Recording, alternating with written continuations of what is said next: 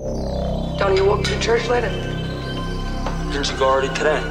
Yeah, confession. I gotta go back to practice. For what? I gotta pray for Father Frank Jr. to call me. Want to call him direct? I want him to call me. A son should call his mother. Wait a minute. You going to church to have God make Frank Jr. call you? Right. Oh, please. You know, you're turning God into a telephone operator.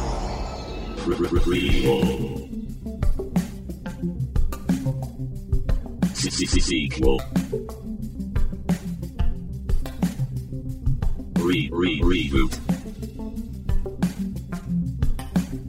Which one will it be? It's the Ruined Childhood podcast. Greetings, Starfighters! Thank you for tuning in to Ruined Childhoods. Whether you're a subscriber or, hey, maybe you just saw a podcast was talking about Saturday Night Fever and its gloriously terrible sequel, Staying Alive, um, or you're just, I don't know, you've listened to everything else. Uh, whatever reason, we're glad you're listening. Um, my name's Dan, and with me, as always, my brother John. How's it going, John? It's going okay, Dan. How are you?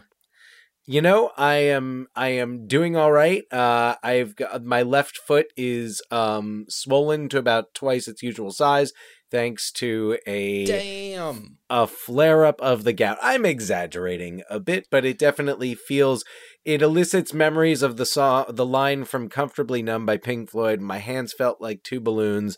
Uh it's just my foot and it it feels like a balloon that's been hit with a hammer right now because I got the gout. You know, some people just have gout, and that's just a fact of life. You take the It- it good, you- happens. You, take the gout, you take the bad. I don't know. Oh boy. Uh, so I I am so excited that we're finally gonna get a chance to record this episode because it's been a minute. We've both been really really busy and Yeah. things have gotten in the way. Life has just gotten in the way. But here we are. We are talking about Saturday Night Fever. But first, I wanted to mention one more thing about. Can you believe the last one that we did was nine to five? That felt like it was thirty years ago.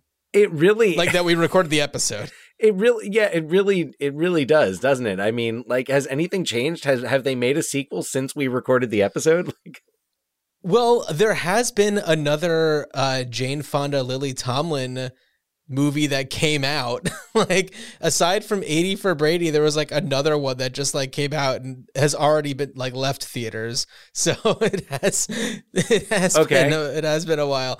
I mean, Um, I know I, even- read I read an article like I read an interview with Jane Fonda where she talks about doing peyote with Lily Tomlin. man. Well, uh, was was it like a uh, flirting with disaster situation? Well, yes, and that's the funny thing is Was Alan appa- Alda there? No, apparently Lily Tomlin is actually like a you know like exp- like a guide. She was j- like Jane Fonda's Ooh. guide, and apparent. I mean, I, there was no mention of flirting with disaster, but all I was thinking was I was like, wait a second, I'm like, how much of that did she throw in there in that movie? And you know, whatever. right. I mean, it's brilliant. And and by the way, the movie was called Moving On. That uh, the two of them were in together. That just kind of like Sounds like pan. audience moved on from that one. Oh boy. Oh, boy. But I did have another thing that I wanted to because I was thinking about it a little bit more, and I was thinking about some, uh, you know, present day actresses who I feel would like if there was going to be more of like a straight remake done of it, then you know some of the people that I'd love to see, and this of course would be like a a less goofy version because Nine to Five the original, the only, uh, well, not really the only because of the television adaptations and stage adaptations, but John, I know where you're going with this. where? A reunion of the Hours stars Meryl Streep, Nicole Kidman, and Julianne Moore in I'm a sorry, in a very s- straight, serious remake of Nine to Five, also directed by Stephen Daldry. Okay, no, I was thinking uh, some some maybe of a of a different generation. Uh, I was thinking Florence Pugh, who's always great, Yes, Tessa Thompson, who's always great, and to round it out, I was thinking Dakota Johnson. I really like a lot of the stuff that I've seen her in. I feel like you know she really came onto the scene with uh, Fifty Shades of Grey, and uh, I feel like that's how I first became aware of her. And then uh, movies like Peanut Butter Falcon, you know, she's she's actually good. And I like, don't know that I've ever seen any anything that she's done. Oh, really? I, I think that she's really great, and she's. Uh, I she just think of her as, like, you know, person. The uh, the offspring of Don Johnson and Melanie Griffith, she is that, but she's granddaughter of Tippi Hedren. Yeah, she's not just a nepo baby. Who, She speaking is- of, I was just watching in Marnie, uh, because I'm more of a fan. I, I've discovered that I enjoy Hitchcock's kind of like l- lesser, I don't know, acclaimed films more than like the big ones. But yeah, sorry, that was a tangent. Well, I have a news bit that's not so new anymore because I took a note of this when it was new news, and now it's probably who knows if these this is even still a thing. But speaking of Hitchcock, uh, did you hear about the plans that Paramount has to uh, to remake Vertigo? I I do believe that uh crossed my radar at some point. Um, r- remind me, refresh me on the details, please. Uh, all all I know is that there were they pre- Paramount has preemptively acquired the rights to remake Vertigo, and the person who is in talks to star is Robert Downey Jr. I have no qualms with that. Okay. Any do I we could- know like who's directing? I no, this is like just early chit chat. They've Okay. they've acquired the rights. That's all. I would I I would I am interested to know more. Um, you know what? and- maybe maybe more news has come up since then, and I will see if I can do a, a quick Google to find out. I mean, perhaps. So anyway, coming back to Dakota Johnson, so it looks like she was also in "Don't Worry, Darling," which I saw, and The Social Network, which I saw. She was like hardly in the social network. I think that she's like oh, that she's just the woman who sleeps with like Sean Parker right. and is in like Ah Scene and She's in uh, Twenty One Jump Street. I saw that. You know, very very small role. She's just like one of the other So I, but I, so. I have seen her in things, just not right. Okay, okay. Yeah. Here's here we go on Movie Web, and this is as of two days ago. Alfred Hitchcock Classic is slated to be remade with Robert Downey Jr. as the lead. Here's everything we know. I'm just quickly scanning this to see if there's anything about uh, a director. Um, but I think that it's really just kind of talking more about the original.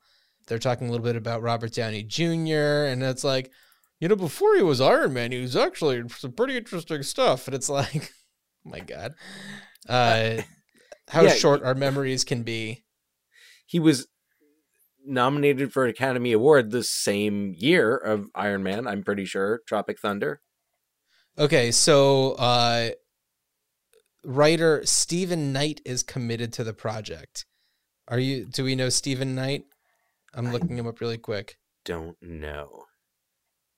Does not Steven Knight, familiar. writer from uh, Locke, Serenity, Dirty Pretty Things, Eastern Promises. Okay, Peaky Blinders. Dirty Pretty Things was a good movie. I remember that. Okay, so The Girl in the Spider's Web. Okay, all right. Pawn Sacrifice with Tobey Okay. Maguire. Tobey Maguire chess movie. Yeah, exactly. And so uh, I think that that's all the information that there is really. Like, that's it. The writer. Okay, so a, de- a developing story to be followed. Yeah. Yes. Yeah. Uh, I also wanted to mention because this is something that we had talked about before. Uh, I don't remember what episode it was on, but we had mentioned how there was a True Lies series Yes. that's on Paramount Plus, maybe. was this just? I believe this might have just been a text. oh, maybe we just texted about I, it. I but, think I just uh, texted you because I yeah, it's on Paramount Plus, and I like, watched a few episodes. yeah. And uh, have you seen any of it? No, all I know is from the from like from the description of the series, it sounds much very much like what a sequel would have been had it been made. Okay. With things Um, picking up and Helen kind of joining Harry. Yeah, I mean that happens like pretty much right away. It's not very Is it's it kind fine. of just like a husband and wife spy series? Yeah, it's McG. So if you know the McG vibe, you know exactly what it's like. no, okay, that no, that makes perfect sense. Yeah. So and and although I will say the um the main character in it is played by his name's yeah Steve Howey, who's in Shameless. He's been in a bunch of stuff. before. He was in Reba, um, and he's I when I watched Shameless, I was like, oh, I really like this guy. He's really fun. Ah. and so he is the Arnold Schwarzenegger character, which you know. It, it's fine. It's fine, but No, it's and what's- McG. You know, it's really funny and interesting and just kind of like a weird coincidence is that earlier today McG's name came up just in my mind because I was like, you know, just kind of scrolling through selections streaming on Prime and I saw Terminator Genisys, which I'm like, I'm pretty sure I watched that, though I don't have a, a clear memory of it. Did and then- I thought- that? Well, that was No. exactly what I was thinking. And I was like, no, McG did Terminator Salvation. right. And by the way, I will say this: I did enjoy McG's Charlie's Angels. Right. when I uh, for it. anybody who's not familiar with McG, you know the the aughts Charlie's Angels uh, was McG. Also, the television show Chuck, which I was an extra on an episode Oh, briefly. It was Uh, it was back- it was that, was, time. That was that. It was that era. it was that Uh, era. so- yeah. Um, so oh, he- oh, McG yeah. also did. Uh, I didn't he also do Mister and Mrs. Smith, the Brad Pitt Angelina did, Jolie. well, I know that doesn't feel like. or no, that was movie. Doug Liman. Never forget yeah, that's it. Doug Liman. That was Doug Liman. Forget I even suggested it was McG. Anyway, so any- Charlie's Angels full throttle. Yes, I yeah I saw both of the That's- Charlie's Angels movies in the theater. Oh, did you really? Yes, I I really enjoyed the first one. The second one, uh, it was just kind of like a out of circumstance, like kind of you know somewhere for a weekend, and just being like, eh, all right, let's go see whatever movie's so playing. okay, so McG also did the Turner and Hooch reboot series or remake series, the Lethal Weapon reboot series. Oh, Like, okay. It's just kind of his. So this is what McG does. he did. The movie This Means War. Uh, that one with Chris Pine Oh, the- and Tom Hardy And Reese Witherspoon. and Reese Witherspoon. Did We Are Marshall? I guess he did some Offspring music videos, I bet he did. a Gap commercial for khakis. I remember he came Oh, from the, the- music the- video world. Yeah, Barenaked Ladies, One Week, Okay. yeah. Everclear, Korn, Smash Mouth, Yeah. Okay. That that all that Sublime. all makes perfect sense. The Yeah. timing works out. yeah. So McG strikes again with a cliche TV knockoff of a um, big budget motion picture that never received its rightfully deserved sequel, and we will discuss that on another episode. Well, I hope so. I hope so. Oh, I know so. uh, so I mean, we're already almost 15 minutes into this episode, uh, and we're just kind of blabbing, blabbing on. Have you It's seen? been any, a while. It, Have you been- have you seen any movies lately, or you've been kind of busy? I have been so busy. I, for those who don't know, I I am a high school teacher and I also direct high school theater where I teach and recently directed the first musical I've directed in almost 20 years. Um, I mostly do the have done the non-musicals and this year um, was was handed the reins of the spring musical and uh, said I'm doing Little Shop of Horrors. This is this is uh, you know it's one of my favorite films. It's a show I I was in in college and I you know I was like I know this and I'm like I think I can do this. And I, I you know we'll that's an it's another one that we'll talk about another time because we'll Yeah. you know if we ever do a little shop of horrors episode it'll be much more relevant to talk about sure. I the whole process. But anyway, it was quite a process and it was an ordeal and the show was fantastic. We got a nice little uh, mention on our uh, local Seattle NPR station, KUOW. And Cool. uh, yeah, the the, the uh, arts art, arts correspondent um, uh, for KUOW came out to the show and uh gave us a little you know featured us on his like you know hey here's three things going on around town that you should go check out The So- the NPR affiliate bump is a real thing. i, mean i i was like, experienced it. He, people listen to that when when I've been when I've done things where either I'm on a like here it's OPB Oregon Public Broadcasting. So Right. if the like you find out who you know that listens to the NPR affiliate, they come out of the woodwork. You start getting texts being like, "Oh, I haven't talked to this person in a long time," and there's like, "I heard you on NPR or whatever." well yeah no i bet that that makes sense considering your your line of work and the organizations uh that you work for in portland Yeah. So I, I'm sure that you also got a lot of people being like, "Oh my god, I heard about the thing," and da da da da da. we were sold out for our closing closing night There performance the principal got the principal got like the last available seat it was funny and yeah. Anyway so been really busy. Have i watched any movies recently? Um i i want to say yes because as i said before i was watching marnie.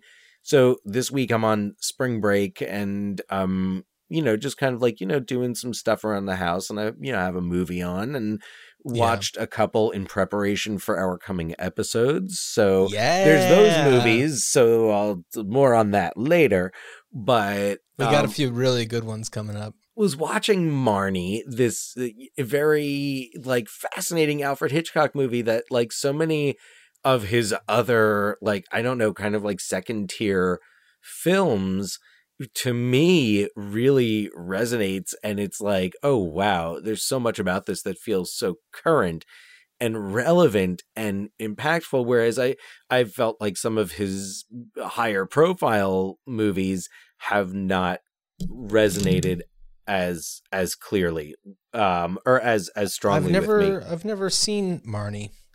No, I mean it is. It's on Netflix. Netflix just added a, you know, a, a handful of of Hitchcocks. You know, Psycho, The Birds, which I was not. That that to me was like, We talked you- about the birds recently. yeah. If you saw it at the time, I'm sure it was terrifying. And you watch it now, you watch, you sit there thinking like, oh well, if I'd seen it back at the time, would have Right. been terrifying. Anyway, speaking of having seen it at the time, I was born just a few years, a few years, a few months late. Um, or no, sorry. Actually, th- when did when did Saturday Night Fever come out? Saturday Night Fever was released on December 16th, 1977. So I was, um, I I, I was alive. I was not old enough to see. You were staying alive. I was At that I point. Staying alive was pretty much my one goal at Yeah. that at that moment. I I was not yet even wearing boogie shoes. Eat, sleep, poop, and stay alive. That's pretty much all I was doing because I was like a month old. So anyhow, Saturday night. But even if I was older, I don't. I don't know that I'm currently old enough to watch Saturday Night Fever. Saturday Night Fever is a real bait and switch situation of a movie. Oh shit! It is the. mo- I mean, I you're gonna you you'll do the synopsis, but let me just say, like, candidate for the most mismarketed movie ever. Well, and, and to this day, to this day, you know, when you To think Saturday day. Night Fever, when anybody mentions it, you think about, you know, the white suit, the disco dancing, the, you know, even at its basics, the walking down the street with the paint can, like, well, or just like the dinner with the family with my hair, my hair. I work hard on my hair. You yeah, know? yeah, yeah. And then he goes and, and hits it. sure. And I'm I not mean, even trying to do a good Travolta. but of, but of course, you know, at the time, you have Vinnie Barbarino in a movie. Like, that's it. right. and, and he's disco dancing. Like that's what it is. And uh, boy, oh boy, shall I shall I get into it? Yeah, but it, it, I, before you do, it's just imagine you, it's Vinnie Barbarino, and that's all you know, and that's all you think, and you're like, oh, well, he's so funny, and welcome up back, your Connor. nose with the rubber hose. and and and it it must have been akin to I know like Eddie Murphy talks about uh, in Delirious when when he's like all of you who brought kids down thinking I was going to be up here with the buckwheat wig on you're Yeah, in for a surprise. I'm paraphrasing. He says it much differently. Yeah. But anyway, that is man. All right, give the synopsis, and then we'll talk about just how crazy this movie is. Okay, here we go. In a particular Brooklyn dance club, the floor clears when 19 year old Tony Manero begins to dance. His style, swagger, confidence, and talent are leagues beyond his peers. In the heteronormative world in which Tony exists, the women want him and the men want to be him, but his celebrity begins and ends in the club. Sure, he does a great job at the paint store where he works, but at home, Tony is a speck of dust compared to his older brother, Frank Jr., the Catholic priest. Despite his best efforts to impress his ultra conservative parents, Tony is left picking up the scraps of their approval wherever he can find them. And Tony's friends aren't too great either. They have serious beef with a Hispanic gang called the Barracudas, and they also make womanizing and sexual assault part of their normal routine. But the gray clouds part when Tony meets Stephanie, an ultra talented dancer that he sees as his ticket out of the life he's stuck in. Tony manages to convince Stephanie to dance with him in a competition, and together they find friendship. Yes, elements of Tony's life creep into his relationship with Stephanie, nearly ruining the one positive element in his life. And for Stephanie, she finds a release in Tony, someone she can finally see as an admirer of who she is as a person and not just as a toy to be used. So that's my synopsis of Saturday Night Fever. I it's really hard to to really explain the uh, some of the complexities that go to it. I didn't even go into the you know the dynamics between him and his friends and the the the one friend he has who's kind of like the dud of the group who uh, ends up impregnating a girl and Well, uh, and ultimately you know jumping off of a bridge. Um, Yeah. I mean, yeah, I think we're we're out out of spoiler uh, Oh, territory yeah. here. Yeah, Well, I mean, even look, even if we're spoiling it, it's so unbelievable in the way that things kind of pan out in this movie that it's it's. I feel like only appropriate to talk about it. So, John, when was the first time you saw this movie? In its entirety probably about a month or so ago. But Okay. I have definitely put it on and then probably turned it off five times. Like, you know, thinking like, oh yeah, I'll this time I'll watch it and it, you know, and, and I'll get through it. But then it's just like, oh my God. But I, I appreciated the opportunity that knowing that we were going to be talking about it to actually sit down and like watch it, watch it. Yeah, it, it, it's a very uncomfortable movie. Extremely uncomfortable. You know, it's funny because you th- you think about this movie, and it's it's funny to me that Paramount. So, that like Grease comes out a year later, and it's this Yeah. huge hit. So Paramount cuts a PG rated version of this movie. Right. I'm like, what is it? The dance scenes and like the scenes at his at his house, and like because Not even all the scenes at his house. Like because that stuff gets pretty intense. Yeah, yeah, I mean, Yeah. but I mean, I mean, just you know, like what, like the stuff with Frank Jr., which is kind of like so shoehorned in that it makes me wonder how much of that story was cut out and like what, Right. and what. I mean, I I think he's gay, and You that Frank Jr. is gay? yeah, Yeah. well, because I uh yeah. I no, I could see that. I I didn't necessarily, you know, watch it with that in mind, but sure.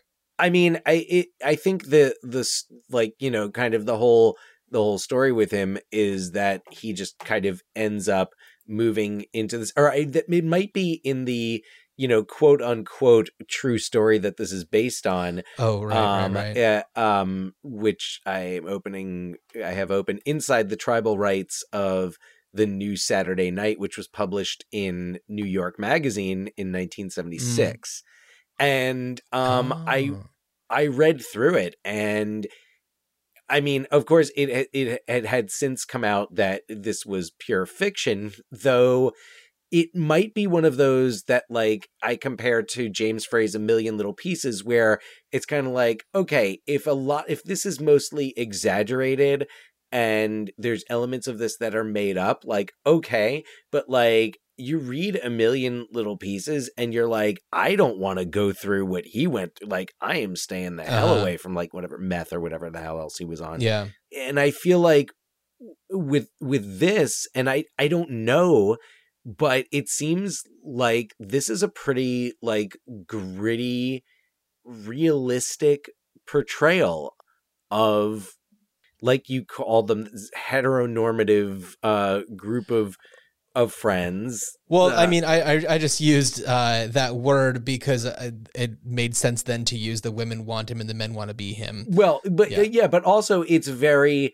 much like you know we are talking about an Italian community in the late seventies, which you know also uh a territory, and this theme was explored a little bit more in it. Uh, you know, Spike Lee's Summer of Sam, Yeah, which definitely borrows a lot of like the disc, like John Leguizamo definitely wears like a knockoff Saturday Night Fever suit in it, but it feels like there's there's those like gender roles, there's expectations, and those come out so strongly in these characters, and you feel in the discos this sense of like like rape like this is not a glorified place it like it really looks like these shady like you know it's it's these dimly lit discos and they have like the light up floor yeah, um in this place and it's pretty and, and like 2001 odyssey space odyssey right. was actual disco in bay ridge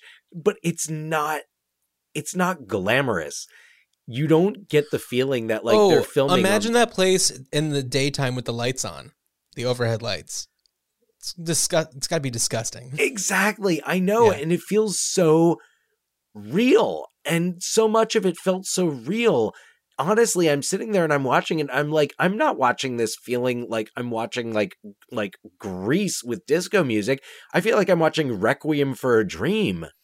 Yeah, yeah. It's really dark. It's really, really freaky. And that's the- even like, before more the into whole- The the the the you know gang rape of of um Annette Donna Pescow Yeah, um who's just like heartbreaking in this and you feel you're like oh god and as she's uh, uh, this movie and i feel so mixed about this movie ah because it gives you these moments that are so effective and as you're watching her as she's popping pills and drinking at the club Yeah. and you see her interacting with the other guys and you're just like oh my god and maybe it was because i i had seen this movie once before maybe in high school Oh wow. like on VHS and I I watched the whole thing but honestly what stuck with me was that was mostly the the like the rape of Annette yeah.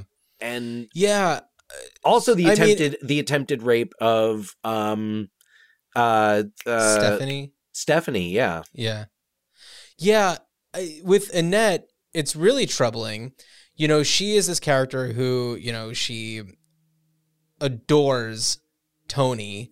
And uh, it's just like, in order for her to be close to him, she has to, you know, she just wants to be in that orbit no matter what. And just like accepts all of this awful stuff that's happening to her just to kind of be in the orbit of this mediocre dude. and like he won't sleep with her. Yeah. she's like fine i'm going to show him and she's you know letting you know all of his friends. yeah, i mean she, but she doesn't And like she letting does is, you she- know, no she's not, not- letting them because yeah. she says she does say no. She does yeah, like she yes she gets into that but like you know uh, it, it, no means no at any point. So and although uh, I, that although is not in any way to uh, No, no, no, know, no, no, go no. against what you were just saying. No. uh, but I, I wanted to uh, just kind of go back be- because I, I'm curious to know what your thoughts are on the way that in my synopsis I interpreted the the character of Tony and his and the way that he is perceiving his group of friends and the world that he's in uh, as they are kind of going against the person who he kind of really wants to be, but the way that these powers are kind of holding him in place. I, I don't know. I- I'm just curious to know what you what you think about that. Do you agree with that? Uh, do you see him as somebody who is happy with the way that his life is and his group of friends are? Um, no, I mean I agree. No, I'm- mean he is not. It's a complicated question. And again, the the the fact that it's a complicated question does make me say like, all right, this movie is worthy of of that recognition and like, you know, it was an Academy Award nominee, John Yeah. Travolta. And eh, this is where I'm like, man, like this movie does present some really complicated questions because it's kind of like if he could be if he could freeze the moment in time when he's dancing, not in competition, Yeah. not in competition, but when he's just dancing, when he's out there and he is, you know, in the in the um inside the tribal rites of the new Saturday night, like, you know, the face. He's a face and everyone is is watching him and I feel like if Tony could could live in that moment in time just on repeat for the rest of his life, he would. I think the fact Right. that he can't is is what drives him crazy. The end of it when he's, you know, when when he when he kind of feels like all right, he's going off towards his future. He's Yeah. going to get to get out of this place and it but to me it feels very much like the end of the graduate Sure. where it's okay. like you're you're you're you know you're where you're headed away from but you don't know where you're headed to Okay, so the the the movie takes place, you know, it's in I like it's in Brooklyn, at the time. This is not cool Brooklyn. This is very much like very seedy New York. if it wasn't manhattan it was whatever Yeah. So but also in the club and there may have been some moments where where maybe this wasn't exactly the way I'm about to describe it, but of his friend of his friends, he's the only like his friends just sit at the table and drink and you know and hook up with girls and whatever. He's the going out. He's there to dance. You know, he is there because that is where he gets to be himself. He he just really wants to be a performer. He that's what he strives to be. That's why, you know, he's going against his parents' wishes because he really want this is his calling. And Stephanie and the character of Stephanie is really fascinating. You know, he he becomes uh, connected with her because he sees her dancing and she's amazing and he's just like, "Ooh, if I link up with this one, then uh, certainly, you know, we're each other's kind of ticket to greatness essentially." And she is somebody who has is kind of like as he can see it the next level up uh Right. she she talks a lot about the she name drops like crazy the people who she's who are in her orbit not that it's necessarily accurate to the to the reality of the situation but it's kind of like she's saying like oh these people like are looking up to me i gotta you know play up to this character that they think i am and Right. uh, she, well, she happens works in manhattan she works she in Manhattan. She lives cross over yeah and she and she lives in this this place out there and uh for tony it's you know it's the north star. It's the way to get it's the way to get there. And um when we see the reality of her situation and then uh, based on that the way that tony then kind of responds to her and kind of reverts to his you know other this other part of him and this other part of his life it's really mind-blowing. And i thought that it was a really a really creative way to tell to tell this story. And uh i mean it directed by john badham uh short circuit war games. Uh Stakeout. and writ yes stakeout uh written by norman wexler who wrote serpico who um one of uh, you know you know i love it when there's a reference to like a recent movie uh in a movie so on um on his like bedroom wall he has like a rocky poster and a serpico poster Yeah. uh, a rocky poster being especially interesting considering that sylvester stallone directs the sequel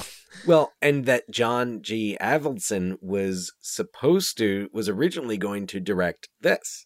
oh i didn't know that Yeah, I feel like it would have been a much different movie though, and I feel like it uh, it whatever John Badham uh like brought to it, I I feel like ultimately it makes it a a better movie. I feel like with John G. Avildsen uh, there would have been more of a focus on like the competition. Just, I mean, Right. I, I guess. Well, I mean, If I, you're thinking the Rocky pathway, well, I'm thinking Rocky. I'm thinking Karate Kid. Yeah. I mean, there's two Lean on Me. movies where well i mean those two movies uh you know these these competition movies where the winning is uh de- debatable you know in rocky Right. it's it's more of a a personal victory rather than a technical victory and in karate kid you know it's a very No, I mean he Johnny sweeps the leg and like he Daniel sweeps the leg and he yeah of course but it- Daniel i don't does know the crane kick and no, no, no, that's a totally clean win. Like it's a that- clean win it's that a clean that's win a No, that that's true, that's a true. that is a clean win. Um, and he I I don't believe he did any of the sequels. So anyway, that's who was originally supposed to direct it. And then for Staying Alive, Travolta had much more of a say in who was going to be making the film, and he wanted. I I remember reading that the same energy because Stallone directed Rocky three. I think that was where.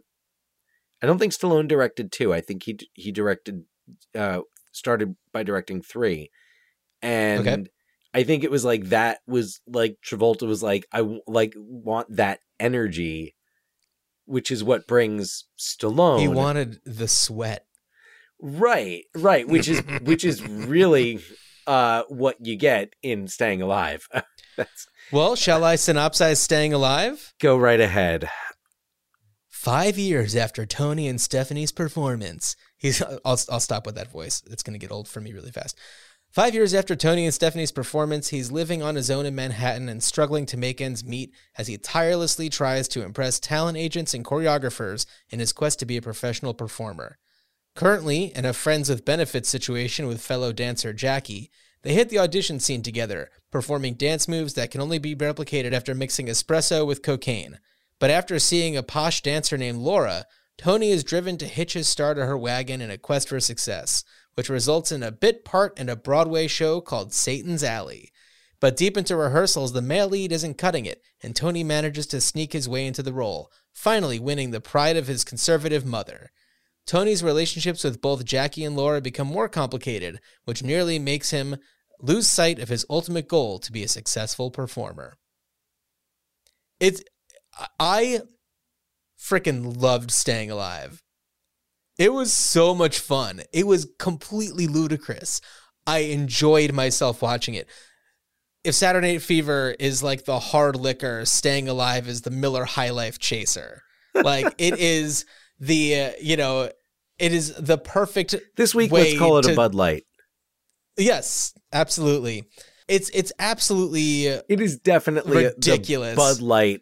It is, Yeah. and and it is, and uh, not to it, all due respect to Bud Light, it is definitely. It, I mean, and Saturday Night Fever just being like I don't know, uh, Fireball whiskey. I I don't know. Then this is definitely the Bud Light. And so uh by the way, Dan, uh Stallone did direct Rockies two and three and four and Balboa. Didn't he direct Rocky Five? Uh I do not see Rocky five on his directorial list. he he took his name off of it. I see Paradise Alley, Rocky 2, Rocky 3, Staying Alive, Rocky 4, Rocky Balboa. So a, a gap from uh, 1985 to 2006 of directing. Rocky Balboa is a quality entry into the franchise. I don't really remember that one. That Um, was a I, I I believe that was a Christmas day with mom and dad. Oh, Yeah. okay. Yeah. Um, he also did Rambo, and then The Expendables. Yeah. and then uh, I see some When- upcoming when, projects. When on his he came back with that Rambo, the fourth Rambo, it was it was basically just like, okay, I'm gonna direct these movies like it's still the 80s, but I can get away with a lot more. And that Oh, was yeah. that fourth Rambo movie had moments that and I know I'm digressing here slightly, but that fourth Rambo movie had moments that I remember watching it in my apartment in Union City and with our former guest Cesar Gracia and um moments where we would Scarface. pause it and we would go back and be like wait a second did that actually just happen and it was bad shit. And then the, seeing the Expendables, uh, the completely bananas movies. I mean, that's just the the world that Sylvester Stallone lives in directorially. Uh, so. He has an a, an amazing cameo in Staying Alive as himself, presumably. Yeah, yeah, or just yeah. like an ostentatiously dressed, you know, guy on the New York streets that uh, Tony bumps into wearing like a uh, I don't know some sort of like fur shawl. yeah, It's he's so kinda- weird. Like he's kind of pimped out. Yeah, he's got this like weird, uh, you know, animal skin situation going on, and just bumps into him on the street. So Um, anyway, yeah. So staying alive is like it's absolutely it's The- it- it's basically just a dance movie. The opening, se- oh, it's, it's so much fun. The opening sequence where uh, they're at, you know, it's just like a, a dance audition for something, and Kurtwood Smith is Yes. the choreographer, just like. I, I, I don't remember if he was smoking a cigarette, but he may as well Yes. have been. Yes. He was, uh, you know, Absolutely.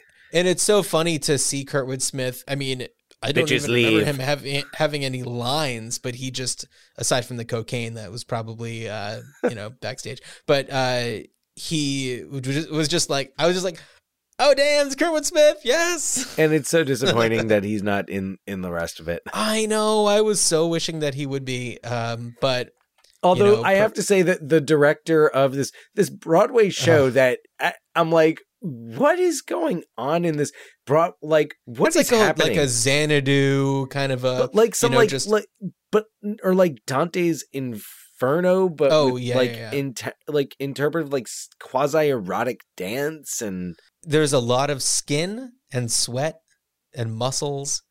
but the It's, uh, director yeah. I I love like the director of it. Oh God, who is it? He kind of I feel like he reminded me of William Atherton. Uh, Oh, he totally has William Atherton qualities. Um, he's got bless his William Atherton eyes. I usually sing Uh, that whenever I hear that song, Bette Davis Eyes. I usually sing it as Geena Davis Eyes. Oh yeah. So what's also fascinating about there's a lot of things fascinating about staying alive, but for it to be called a variation on the song that was in Saturday Night Fever, it's not staying alive, it's staying alive. Yes. Uh, so, but also it's like I don't even remember. I if if I know that the Bee Gees were included in it, but it's like sparsely, and it is not a disco movie. It is No. just like I don't even know what genre you would call this music. Um, but it was very specific Early- to. 80s Broadway dance because doesn't it, it it doesn't have that like dun dun dun, dun dun Yes. the one that they use in like the Saturday Night Live like I think the synchronized swimming sketch dun, dun, dun, dun, dun. Yeah. yeah Steve Inwood that's the guy who plays the director but he definitely has like the beard and Yeah. like the William Atherton slash like I don't know Hart Bochner hairdo oh Um, yeah. oh just and- the, the and- moose. We we do revisit uh, the old neighborhood and got to give a shout out to Mrs. Manero, Julie Bovasso, Yeah. who eh, also, John, I know you recognized her as the mother of Todd Wilkinson, aka Vincent Antonelli in My Blue Heaven. Oh yeah, of course. Yes. She's wonderful. I mean, she's, you know, Italian mother whatever. Yes. I uh, I do want to circle back to Saturday Night Fever uh because in the the first scene where they're at the like dinner table and they reference Frank Jr., the the priest brother, and they kind of like just have a portrait of him hanging above the dinner table and he you know he's got his uh you know his his priest gear on i don't know what you call i a nun wears a habit thank you sister act that's why i know that i don't know what a priest wears A the frock. collar situation the frock, frock. yeah yeah and uh dan i gotta tell you i was like is that father Karras? do they have a picture of father Karras on the wall he looks just like Karras, the exorcist Oh my god, that would be that would have been so great if it was just like if it was just straight up like Jason Miller as Yeah. Father Damien Karras. and it was just like your brother Damien, he's doing this work in me? Washington D.C.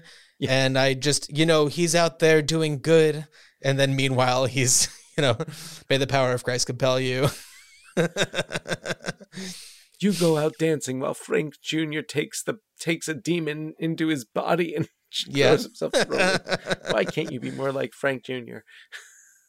I mean Uh, Pazuzu. I mean Frank Jr. Anyway, I, I I took that note. I had to I had to mention that. No, that's Um, great.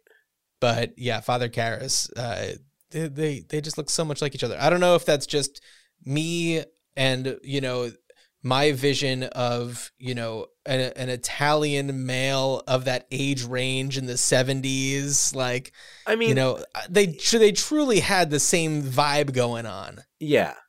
So, um, oh, and you know what? Also got to point. Uh, so Cynthia Rhodes, who's Mm-hmm. in it, who um, who plays Jackie, who's like his uh, his. it's you know- very vague the way that they show it because it's not his girlfriend, but they're kind of just like a. they're buds. It's like They're- yeah, they're they're friends with benefits. there's a little like, well, there won't they? But she was Penny in Dirty Dancing. oh right yes Yes. So if you Yeah. know her from somewhere, and she was all um was f- formerly uh, also uh, like I did not know this until just now when I looked it up, but married to Richard Marx. I did look that up. I did remember seeing that. Speaking about hair, Dude, that's some hair. Richard Marx has had fabulous hair. Still has fabulous. Still has still has great hair. Took great care of it. So Dan, I want to tell you now that we've talked about these two movies, I want to tell you about what I would do to bring this back if you don't mind. Yeah, go for it. What would you do? Yeah. so I'm thinking it's time. We need to round out a trilogy. We have to bring it all together. So now Tony is old, he's out of shape, still struggling to get by. Let's just say Devil's Alley didn't really, you know, make him the way that uh, he he was expecting it. But there's like an old eight millimeter film that gets discovered from him dancing at 2001 Odyssey in like Andy Warhol's archives. Because you know that Warhol was like going over there, like had people over there. And so uh, they they digitize Warhol's like archives and it goes online and this video of Tony goes viral and it creates this like huge disco resurgence. Like okay, Like the 1997 swing um like the, resurgence? exactly like this the swing Nice. revival of the 90s. Uh, No, 1997. I think it, was, only 97. well, So- 90s. I guess 96 too. It's when Swingers came out. Go for it. Right, right, right. So I I know that if we start like really getting into like you know the life and death of disco and all that stuff, we could be talking for hours and everything, and you know probably getting a lot of information wrong. But disco came really came to a, a close due to racism and homophobia and like you know has kind of uh has never really had there, there's definitely disco influence in a lot of music that that comes out now but i think that anything that gets like labeled as disco isn't necessarily straight up disco it's more of just like with disco flair and things You like that. You mean like new music or yeah i mean new music oh, okay. yeah like disco beats that get incorporated or samples from disco that that come up now Yeah. because you're not you know you def, you don't have anything that's really like ABBA or Bee Gees. That's No, other than know, like new the new ABBA album, which is a thing, right. Newish, I guess. but disco is very specific to a certain time. Yes, uh my my kid's school is having a fundraiser that's a disco and all of the imagery is Saturday Night Fever. And you know it, it's true but I mean yeah I mean what else would you use to aside from like a disco ball one of like the key things that people associate with disco is the white suit and the Yeah. you know pointing up and the everything like that By the way, do you know who bought that white suit? tell me Gene Siskel. This was Gene Siskel's favorite movie. wow Yeah. okay Roger Ebert, I think after Siskel's death, Rob, Roger Ebert wrote like a really nice like review of Saturday Night Fever slash like tribute to Gene Siskel's Yeah. love of it. But So, anyway, you Dan, so here's what I find really interesting. In the world, in our world, we associate disco music, and we collectively, as a society, associate disco music with the visuals of Saturday Night Fever. However, in the world of Saturday Night Fever, the movie Saturday Night Fever does not exist. True. So in 2023, Tony Manero's, you know, universe, let's assume that disco, you know, went away the same way that it that it did in reality, but there's not the same visual representation. So when people see a like a found, you know, reel with Tony dancing, it's new to them. And this like iconic dancing is then a new iconic visual for them. And uh, it just like takes the world by storm and there's a new disco resurgence. Tony is the face of it and finally has a way to come back into it. However, he's impossible to track down. Nobody can find him. So it's a movie about finding Tony Manero. Okay, that's got that, and as you're talking about it, and of course, my I'm I'm thinking about it, and I'm thinking about your idea, and that's that's what I was thinking. I was like, oh no, this has got, but but I was like, you have to build up because if you're gonna have John Travolta as Tony Manero for the first time in 40 years, I mean, Yeah. I like assuming this hypothetical sequel gets made like this year, um, it, y- you build up to that and like but yeah i love the idea of like these disco enthusiasts in this would, eh, would this take place over the course of like a few years uh, I don't know. I, Maybe. okay because it's eh, i mean it, yeah it's it's interesting the whole idea of a disco because it because yeah like whereas swing music like there were definitely like new bands like the Cherry Poppin' Daddies making sw- ma- making new swing music. Like covering Yeah. old swing music but also making new swing music. And you're right in that like whereas there's been dance music certainly since the you know the uh, disco kind of ended and and what's interesting is this movie uh, um apparently what uh Saturday Night Fever the backlash against Saturday Night Fever is that it it commercialized disco and it like whereas disco was something that was more underground and more Mhm. popular among um gay community and um you know black and latino communities Yeah. this made it straight and white yeah. um, yeah. So, which is fun, which again, you see that in Summer of Sam. Uh, Yeah. So I think the idea of, you know, what would that revival be? And it would be interesting what bands, what artists you would get to kind of like, I don't know, create create new disco music. I mean, why not? Yeah. why not there are plenty of bands who like i i'll hear like you know new music like recent releases that Sure. sound like they There's were made a lot in of disco influence. well ni- no no no i'm saying like like Mhm. other genres like Oh, something sure. that Yeah. sounds like it was a like you know produced in 1986 like and um, like this Yeah. band Los Colognes and i listened to their you know most recent album and it sounds like something straight out of the mid 80s so Mhm. why couldn't you have bands? I feel like the Scissor Sisters is the group that maybe came closest to this. Are you familiar with? you, I, I am only because of you. I feel like they, I knew of them, and then they kind of disappeared from uh, the zeitgeist, with the exception of you mentioning them. well, they were bit. that era. They were Yeah. that. They were the you being an extra in things time. it was that it was that moment in in it was you working on reality shows to you mm-hmm. being an extra in things that was the scissor sisters like span No, that was pre. No, Scissor Sisters were kind of before Oh that. 04 to 07 because I think their first album came out in 04 and then their second album So that sec- was that was pre me being in being an extra in things. but reality TV Well, yeah, I mean reality TV a little bit. like Trading Spaces. Trading Spaces. Yeah. Well, The f- no, because Trading Spaces was 2008. My it was Perfect. Proposal. Ah, uh, yes. Dinner Impossible, that kind of stuff. Um, so a- another thing that I wanted to to mention is like, you know, when we think about John Travolta as an actor, okay, Saturday Night Fever was really the beginning, and he's somebody who's known for having, you know, comebacks. He had, you know, of course, like the Pulp Fiction, like mid '90s comeback.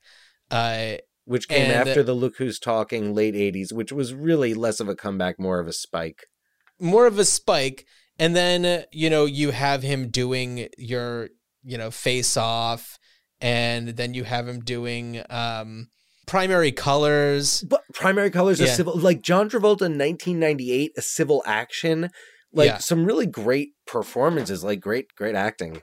right and then it was like then 2000 battlefield earth comes out and everyone's Oh, yeah. like goo you know we get him in swordfish we get him in be cool Right. um you know and then Shorty there's though was was fantastic. right we then we have like the wild hogs old dogs era which also has like hairspray in it Right. but really you know after that it's just duds and like weird all like, these made for what is this like You know, vengeance movies, like i am wrath yeah. It's like all these like Uh, like like like lower budget like Liam and Neeson vengeance and movies. let's not forget the movie pass produced movie gotti Right. Yeah. No, that was Uh, that was the big I never saw so that. yeah and then you know Kinda the fanatic uh paradise city you know i'm looking at his upcoming things american metal cash out where he plays a character named mason goddard uh, goddard Okay. yeah So Yeah, yeah, he's so- maybe due for one one he's Maybe due one- for yeah maybe yeah. Tarantino ain't gonna save him again. and also you know talking about stallone of course you have your like expendables types of things but for me when i see stallone being like at the top of his game is like creed and creed 2 like i didn't see i haven't seen creed 3 yet but uh Oscar nominated for Creed. yeah he was fantastic It was and a yes of course it's a to character, that he has you know uh, a very very very long history with and created and like all this other stuff but like uh that's when he's actually acting. And uh, you know he's not just there to be muscles. He's there to be you know the heart of the movie. And uh, you know when you when you look at other like Stallone movies it's just like huh, okay well Sylvester Stallone doing Sylvester Stallone but a character like the one that I'm kind of describing, somebody who has been forgotten, Right. that could be a really good opportunity. What do you think? Well, you know, and of course Saturday Night Fever has been adapted into a stage musical. Um, I imagine some of the content has been uh, removed.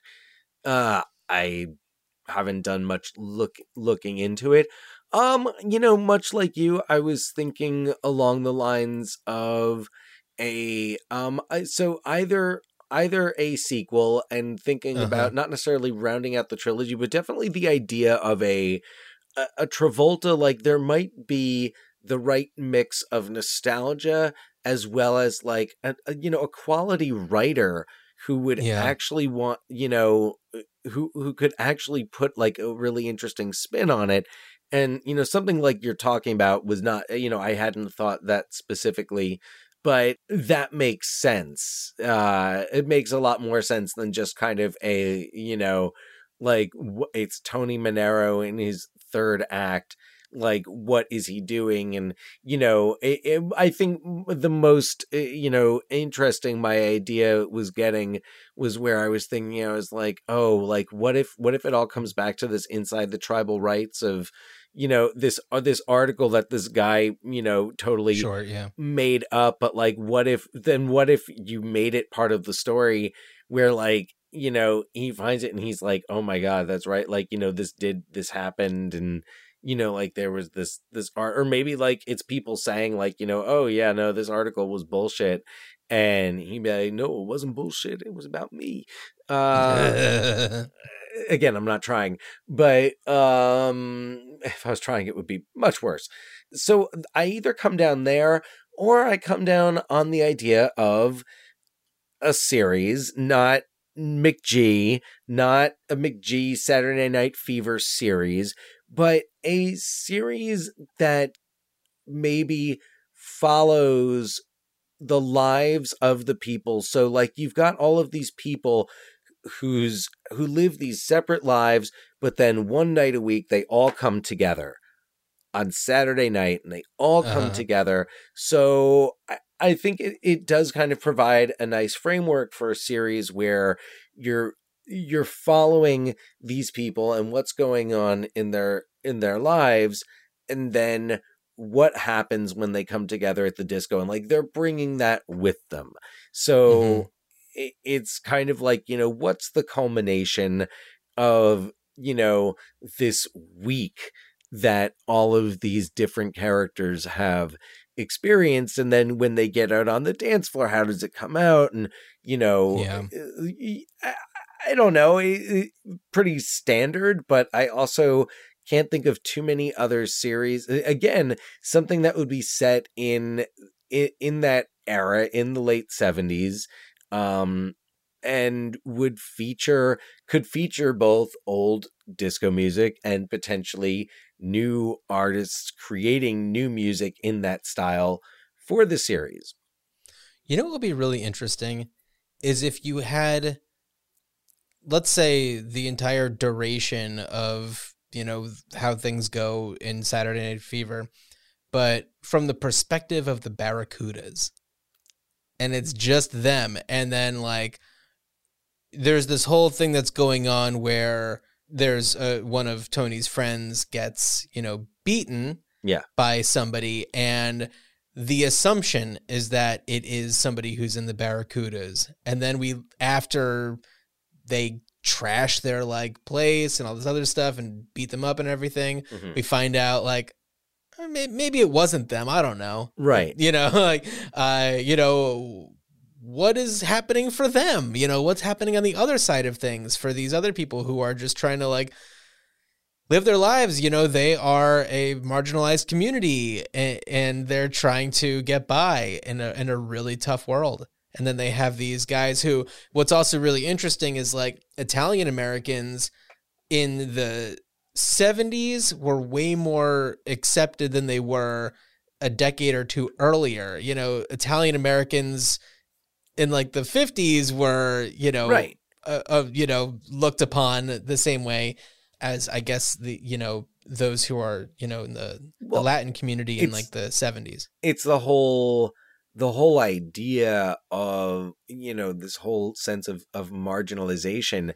And the impact of marginalized communities is basically you're just like i don't want to i just don't want to be the one on the bottom Yeah. yeah and it creates this and now it's so it's like when like you said in the 1950s you know italian americans um would have been you know spit at and had slurs directed Sure, at them yeah. the same way that they're doing it towards the latinos they're kind of like they're playing into the hierarchy and i i- of Yeah. course this conversation is influenced i just finished reading the book Caste by isabel wilkerson which Mhm. is pretty much all about the sense of like how uh, you know the, the the hierarchy in america and how it, the caste system in in america so um uh, of course this has all been bopping around my brain Yeah, no, no, no, no. But it's a, it's really, it's a, it's a great time to kind of talk about that kind of thing because, you know, Saturday Night Fever. When and and it's hard to say how much John Badham kind of envisioned this at the time, or um, was it Norman Wexler was the writer, and how how much they really consider this. But you know, like Tony's parents, you know, there's this intergenerational trauma that's coming through from you know where Tony's parents, they don't necessarily say it, but it's like they had to really struggle and then one of their kids just wants to be a dancer. Like how insulting is that to them? You know, they've sacrificed so much and they've dealt with, you know, they've certainly dealt with a lot of hate and then for one of their kids to be going into this uh into this world that's so uh, you know could be seen as just kind of careless and and fun you know and, and just not serious then you know how insulting would that be anyway that's not that's not the podcast that people uh, maybe thought that they were going to be listening to No, no, no. tuned in. B- uh, hey, it's all right. We can get serious. Um, if you want of, me to get silly i've got silly oh no, well, w- yeah, no, oh, we've got a whole episode of silly coming up. Um, I, I did want to. no, no, I mean, I mean, Oh. in this episode. I've oh, got- in this I've got- episode. yeah. Oh, you've got some silly. Well, Dan, what if I told you that there's also some potential Saturday Night Fever resurgence in the form of either a boat or a horse? Oh, oh, wow. That's right. We're gonna play my favorite game: boat name or horse name. Is it a boat name I've- or? Okay, okay. No, no, no. It's not is there because of course there are. So Okay. I ask you, according to the Registry of Horse Names and the US government Registry of Boat Names, are there more horses named Saturday Night Fever or more boats named Saturday Night Fever? I feel like this is obvious, so maybe I shouldn't go with it. But I'm going to say boats. Dan, you are wrong. It is horses. I had a feeling. there are there are three vessels with the name Saturday Night Fever going back to 1992 is the no no no 1990 is the earliest one which is is surprising I thought there'd be Yeah. some ones earlier Yeah. there are eight horses by the name Saturday Night Fever dating back to 1988 we have uh, Saturday Night Fever, a quarter horse, a female, who is the spawn of Mr. Conclusion and Miss Ray Bonanza. And uh, what a what an incredible legacy. wow, I just don't understand this world sometimes. Oh, Dan, we are not here to understand it. We're just here to accept it and enjoy it. And uh, just so you know, we do have some uh, boat names that go. There were no horses, but we have some boat names uh, that are called Staying Alive. We have Uh-huh. uh, one from 2000 and then Staying Alive 2 from 2003. Oh, no, I'm sorry.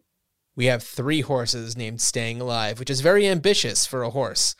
And uh, the earliest one there is also 1988, uh, who is the spawn of Master Driver and Streaking.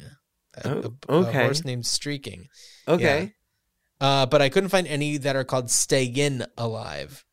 right. Okay, nothing called stay in alive. Okay, any any like horses named like Tony Manero or, or anything like that, or Dan, I'm glad that you asked. I'm going to John go over Travolta? to. okay, let's see. Tony Manero.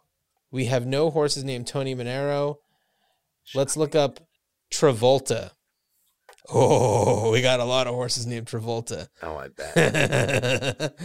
uh, interesting. One of them from 1973. One of them from 1972. A pony named Travolta. Oh. So uh, I I suspect that's a not you know in honor of uh, the actor because when did Welcome Back Kotter was that 75 maybe yeah, like I think so.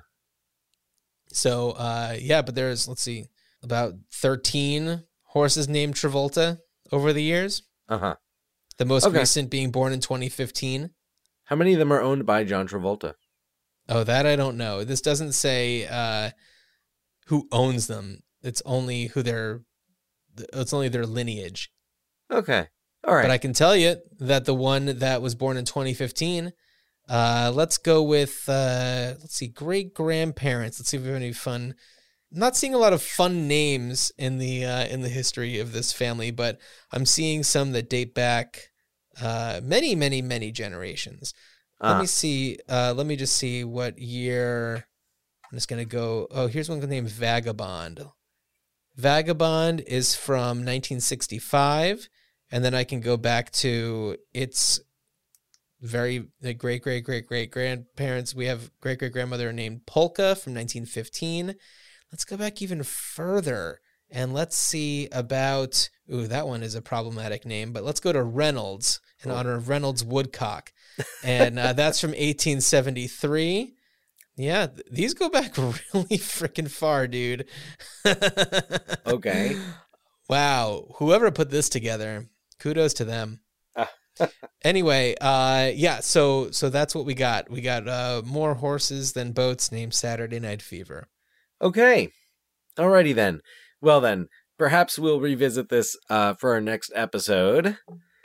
Shall I? Un- anything else on Saturday Night Fever before I unveil? I don't have anything, but I will say that there are no horses that have the name of. Oh, actually, uh, Dan, this is going to lead into you telling us what the next episode is going to be covering. There are, let's see, seven horses named Lone Ranger. So we have the Lone Rangers. Okay. Wow. So and and you can pluralize it apparently. You can pluralize it when you're talking about a bunch of horses named Lone Ranger. yeah. what are we doing, I don't Dan? know. Or uh, three knucklehead rock um wannabe rock stars in the movie Airheads.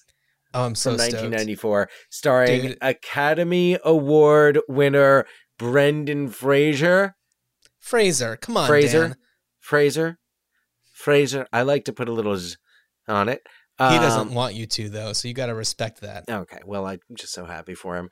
Of course, Steve Buscemi, uh, the man with like God, one of the most incredible filmographies um uh in in history and of course frequent steve buscemi c- collaborator adam sandler um right. frequent Adam Sandler collaborator, the late Chris Farley, quasi frequent uh, Ghostbuster Ernie Hudson, Michael McKean, Judd Nelson, uh, Joe Mantegna, frequent um, Brendan Fraser girlfriend, Amy Locane. That's true. That's true. Yes, yes. um, Uh, oh, also Harold Ramis. We've got two out of four Ghostbusters in this movie. That's So- true. It is it is a a star-studded cast. It is such a fun movie, Airheads. I'm so excited to talk about it. For anybody who does want to support us, we have a TeePublic store. We've got some merch. Uh, a link to that and all of our social media and everything is in this episode's description. And um, Dan, I I'm I'm so glad that we finally got to talk about Saturday Night Fever Oh, and man. staying alive. yeah, Uh, it's I, I love doing this. This Worth is so much wait. fun. worth the yeah. wait. Yeah, and uh, and as you're you're heading out to uh, Manhattan for an audition with Kurtwood Smith, I wish you a good journey. Good journey.